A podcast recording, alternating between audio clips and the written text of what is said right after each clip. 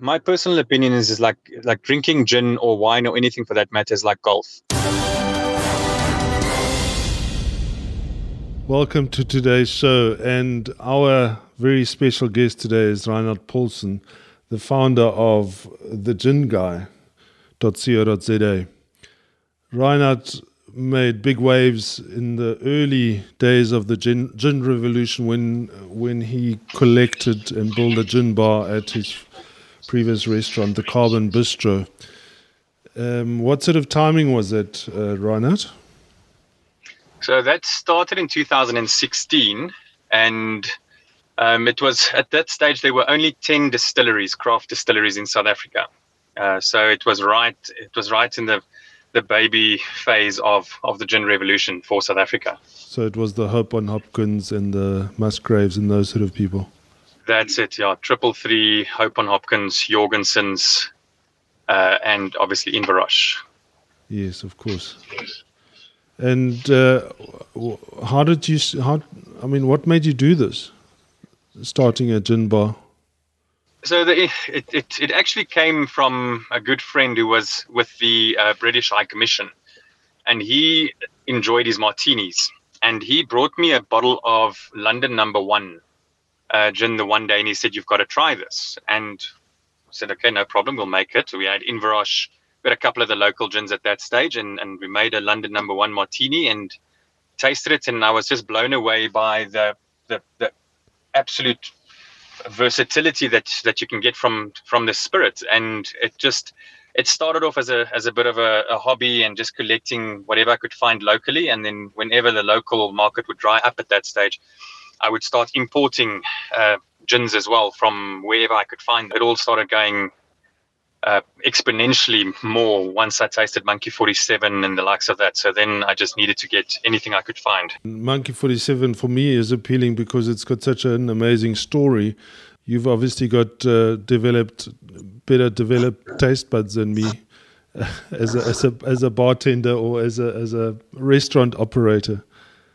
So I, I, my personal opinion is is like like drinking gin or wine or anything for that matter is like golf.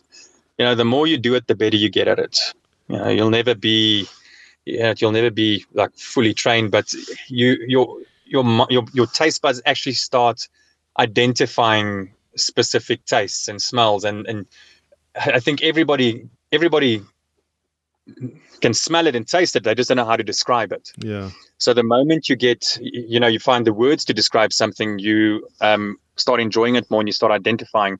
Once you know what juniper smells like, you pick it up in a gin immediately, and then you, you know, you start enjoying it a bit more, I suppose. Because you know what you what you're tasting. Exactly. Yeah. You know, knowledge is power. Yeah. And uh, then I guess tell us the story how, from from there on. You sold that business in. So I sold that business in 2018. Um, at that stage, the gin bar consisted of about 230 uh, different gins from all over the world, and um, I just I needed to to get the, the the types of gins that I was finding. I needed to get them to a bigger market, and you know, where I had a, a reach of probably five or ten kilometers in Pretoria, and then people that would travel from Johannesburg to come and try, but they could never buy them anywhere. So I decided, well, there, you know, there's a there's a great opportunity to put a, a gin focused website together that has a variety that that you know that very few other places could care to um, to keep. You know, most bottle stores run out of shelf space very quickly, so they keep the the the big movers because they want to turn around you know the product as quickly as possible. How many gins can you keep on your on your online store? So I I keep I'm I'm at roughly about I think 180 odd different gins, um, but I've also got access to over a thousand two hundred gins from an import perspective. So I've got an an import an import agent in the UK that sources gins close to a thousand two hundred gins from anywhere in the world, and that includes uh, tequilas, rums, you name it. It's a, a, vast amount. And I guess because it's uh, you know it's it's small quantities, you don't need to have it approved, or is there is there some special rule? Yeah, so I still I still have an import export license, um, but it it goes through the same process. It's just a lot quicker because it, you know, a container. I suppose it it will take you a little bit through clearing agents, but I just import through DHL. Uh, they clear it and they send it, and within two to three weeks, I can get gins, you know, anywhere from Iceland, Japan, uh, you know, anywhere in Europe. I can get them into South Africa and uh, straight to your door. Okay. And is there still a big demand for gins? I must say it's it, it hasn't slowed down. Um, every time there's a there's a looming liquor ban, you know, it it stops the momentum a little bit, and then it takes it takes a couple of weeks, and then it starts warming up again. Because what I, I do feel that every time there's a liquor ban, people go for quantity over quality, and they stock up on uh, you know the the the cheaper brands that'll last them longer than the craft brands. Yeah, there, there's uh, you are based sort of in the in the middle of all the foreign diplomats, etc. in Pretoria. I guess that's also quite a good market. So they, I think, um, once lockdown happened, a lot of the diplomats actually left the country. Um, so there's very few of them that are that are still left here.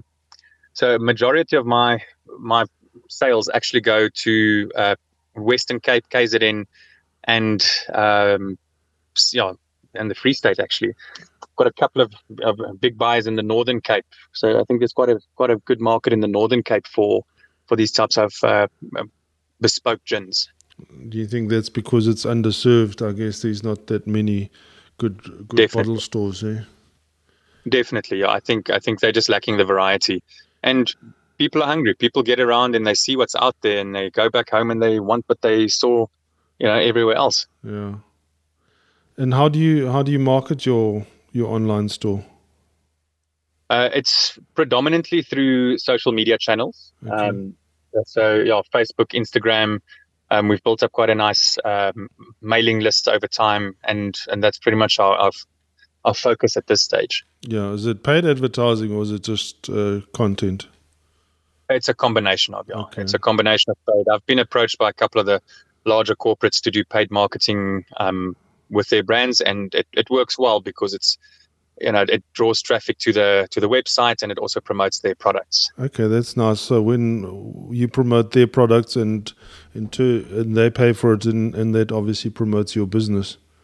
Correct because that'll take them through to the website um, where they'll see the promoted product but they also have then access to the site to, to look at any product that's available there yeah and you, you do sell a little bit of other spirits does that work well for you yeah, I think the combination. Um, I, I, try and focus on on um, more bespoke or high end uh, products. So I do I do have a couple of the entry level products which people will buy out of convenience, but the the focus is on on boutique spirits, boutique wines, uh, a couple of very specialized rums that, um, for argument's sake, like uh, Stillman's uh, rum, which is which is very unique and, and incredible. So it's a it's a focus on the stuff that you wouldn't necessarily find at every bottle store or your local um, uh, Makro. It's it's a little bit more specialized than that. Yeah, and because you are online, I guess you can keep a bigger variety than your typical bottle store. Uh, even the exactly. even the specialist bottle stores, I think, are sick and tired of seeing uh, another rep arrive at their doors. whereas for exactly. you, it's a point of difference. Exactly. So what I've started doing as well is I've started catering for those bottle stores um, where they don't need to order case lots. So they can order a bottle or two bottles or mixed cases from me. So they keep two bottles on the shelf, and when they sell out, I ship to them within a day or two. Um, so Hillcrest Spar, for argument's sake, is one of those. So they they'll place an order when within 48 hours they've got stock back on the shelf, um, and they can order from a single bottle up to, you know, however much they, they want in uh, mixed cases. Okay, and you've got enough margin to to give them a competitive price. So I, I give them trade price on on everything I possibly can. Yeah. Um, and then obviously the more bespoke products, uh, the benefit comes in that they don't have to order a case. They they can you know it's cash in the bank's always better than stock on the shelf. yeah. Um, and some of the more exclusive stuff that you carry that one wouldn't typically find anywhere else. So I've got a gin from Kenya called a Procera gin. Oh, that's Roger's um, gin. That's made by Roger Jorgensen, yeah. Yeah. So that that's the only gin in the world that's made with um, juniper procera, which is African juniper, um, which they harvest in Kenya at 2,200 meters, and they literally pick fresh juniper berries out of the uh, trees, and then they distill that, um, and it's it's made with all African botanicals as well. So this is served in a 500 ml uh, mouth blown bottle. Uh, everything's done by hand uh, and it's all small batch processes. So I'm the, the exclusive importer into South Africa for for uh, Procera specifically, and that's made waves worldwide. Um, pretty much with every every competition that they've entered, they've won uh, multiple awards. So Michelangelo Awards 2019, they won Best Gin um, at the show. San Francisco, they got a gold medal for the Blue Dot Gin. Uh, the um, yeah, those international wine and spirits and San Francisco, yeah, international wine and spirits, they got gold as well. Yeah. So multiple gold medals. The red dot and green dot, which will be available later in the year, most likely, they got double gold for both. So very, very prized, um, uh, prized gin at this stage. And IW, yeah, the international wine and spirits competition, they got 96 points. Wow. So for, for, just for reference, I remember visiting Roger many, many years ago when he started his little distillery, and I, I went to visit him in Wellington, and um, so he's a pioneer, and he's helped many of of the South African distillers develop. Um, recipes and uh, get them. I, I, suppose he he's a, really the godfather of craft gin in South Africa. Yes, and I think that's a, a thing that something that a lot of people don't realize is that back in the day when there were only ten craft distilleries, between between Roger and and the Hope Distillery, they taught everybody about gin. They taught everybody how to make gin. So Roger definitely is the godfather of, of, of gin in in South Africa. I mean, he's he grew up distilling. That's that's his that's his forte, and he he actually um, went and did Procera because he wanted to create the perfect martini gin. Okay. And that's what the blue dot is. So every every bottle of blue dot gets a small little de- decanter of spice, uh, salt with it. And they reckon you put your Procera gin in the freezer, you pour it straight from the freezer into a glass, and you put a sprinkle of the salt in, and you've got the perfect martini. And it's served like that at Duke's uh, bar in London, and and they reckon it's the best martini gin that they've ever tasted. That's unbelievable, hey? And who who's behind uh, the brand? So it's it's obviously Roger, um, which is a partner, and then a guy by the name of Guy Brennan. Okay. So Guy Brennan is an Australian uh, businessman that had this vision to create something truly spectacular, and he, you know, he knew Roger was the guy to go to. And unfortunately, South Africa lost Roger, but uh, we haven't lost his product. Yeah. Well, we'll definitely reach out to Roger and see if we can talk to him about his his adventures in Kenya. Um, oh, absolutely. We would love that. Yeah, and a little bit more about where you are now. You've you you doing another restaurant. You started another yeah, so restaurant. We, yeah. So um, my my bread and butter is restaurants. I've, I've got a background in hospitality, stretching back 23 years. Okay. Um, yeah. So we're adding another restaurant into the stable soon. Um, and then also expanding the website um, to go international. So the ginguy.com will launch within the next couple of weeks, where we're going to export all South African uh, gins and bespoke South African spirits uh, anywhere in the world uh, from a door to door retail perspective. That's very exciting. And how is that possible? I guess everything so is possible. After, yeah, after after years of negotiating with with courier companies, I finally found one that could export at a reasonable rate. Um, the the biggest stumble block in the past was that a single bottle of gin would cost over three thousand rand to ship um, door to door, and it just it was never viable. No matter how many requests there were, no no matter how many how much people were interested, the moment they heard the shipping costs, it, you know everything would fall flat. So once you put it in a container and you fill up a you know, container and you put it on a ship, it was worthwhile. And then you're sitting with a lot of product that has to be moved once it arrives there. So this just opens the door to the normal consumer in Germany that likes the South African gins or likes what he sees from a South African perspective. He can order two bottles or four bottles. The order gets processed. They put it on a plane. You know, if, if, if they pick up the order today, but by this afternoon, it's at the airport, and tonight they fly out, and tomorrow they land wherever they need to be. Yeah, that's a that's a very quick process. So, uh, in theory, it should take between four and seven days from placing an order to receiving it at your door in in Europe how would you grow a business like that? Would you also use uh, social media and uh, Google AdWords, I guess? Yeah, I, I, find that the, the easiest way to reach a market that's completely uh, physically out of reach at the moment is to uh, is to target um, through social media and through targeted marketing. So um, you know, I'll reach out. I've got I've got friends and connections in in in quite a few European countries which I'll reach out to. Uh, and you know, you just need to get into contact with a couple of the right uh, people uh, in the in the similar industry, and and then market specifically to those areas. Mm. I think word of mouth will will eventually be your your strongest uh, form of marketing. Yeah, you must let us know when it's when it's launched, and uh, then we can get some feedback. Yeah, absolutely. I think the other benefit of, of it is as well, uh, where you know you can send a gift to someone now uh, in anywhere in the world, and you can send them a proper South African gin uh, or mixwell box, and you don't have to worry about excessive shipping costs or you know sending it via the post office, and it might arrive, you know, Christmas, but you don't know which Christmas. Yeah. Yeah, that's a very good idea. I know that uh, you can obviously do it with wines and buy them in many European shops and just have have them delivered. But this is a very good idea. So yeah, very yeah. cool. I think the variety is going to help. So there's there are obviously South African gins available in in Europe or in Africa and Australia or so, but it's in smaller quantities.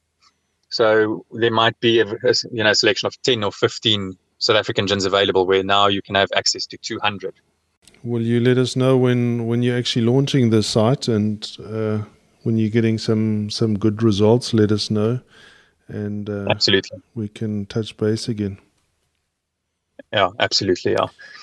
Yeah, it will be within the next couple of weeks. A little bit of testing and, and sending out a couple of boxes just to see uh, how the whole process goes. But yeah, yeah. And for now, people can find you at the Gin Guy. Yeah, so for now, everything's available on the ginguy.co.za and that's you know, everything gin related and more. So you can find uh, you know a range of boutique wines, tequilas, rums, glassware, um, dehydrated fruits. We make our own dehydrated fruits as well, and those little gin popping pearls that you um, that are so popular with uh, with the drinks at the moment. Mm. Thanks, Reinhard. Nice chatting to you, and uh, we'll hear from you soon as as soon as you've launched that international site and uh, are able to give us some feedback. Uh, I'm very excited to hear about that. Excellent, Johnny. I appreciate the time. So yeah, we'll we'll get that rolling, and then we can chat about how South African gins are going to take the world by storm. yeah, and all the all the distillers can reach out to you if if they're not already listed. Um, I yeah, guess, absolutely. I, I, guess you always open for for some new products. Yeah, I love good synergy with with local distillers. It's it's what it's what we all need at this stage. Um, you know, friendly competition is good, but I do feel that um, you know from a from a local perspective, all all distillers and people that are that are promoting the gin products and selling the gin products need to stand together and and, and create a a united front for the product. It's that way it'll it'll keep growing and uh, you know for a long time to come. Yeah, I agree. Thanks again, Reinhard, and we'll chat to you soon. Thanks, Olga. Appreciate it. That was Reinhard Paulsen from the ginguy.co.za.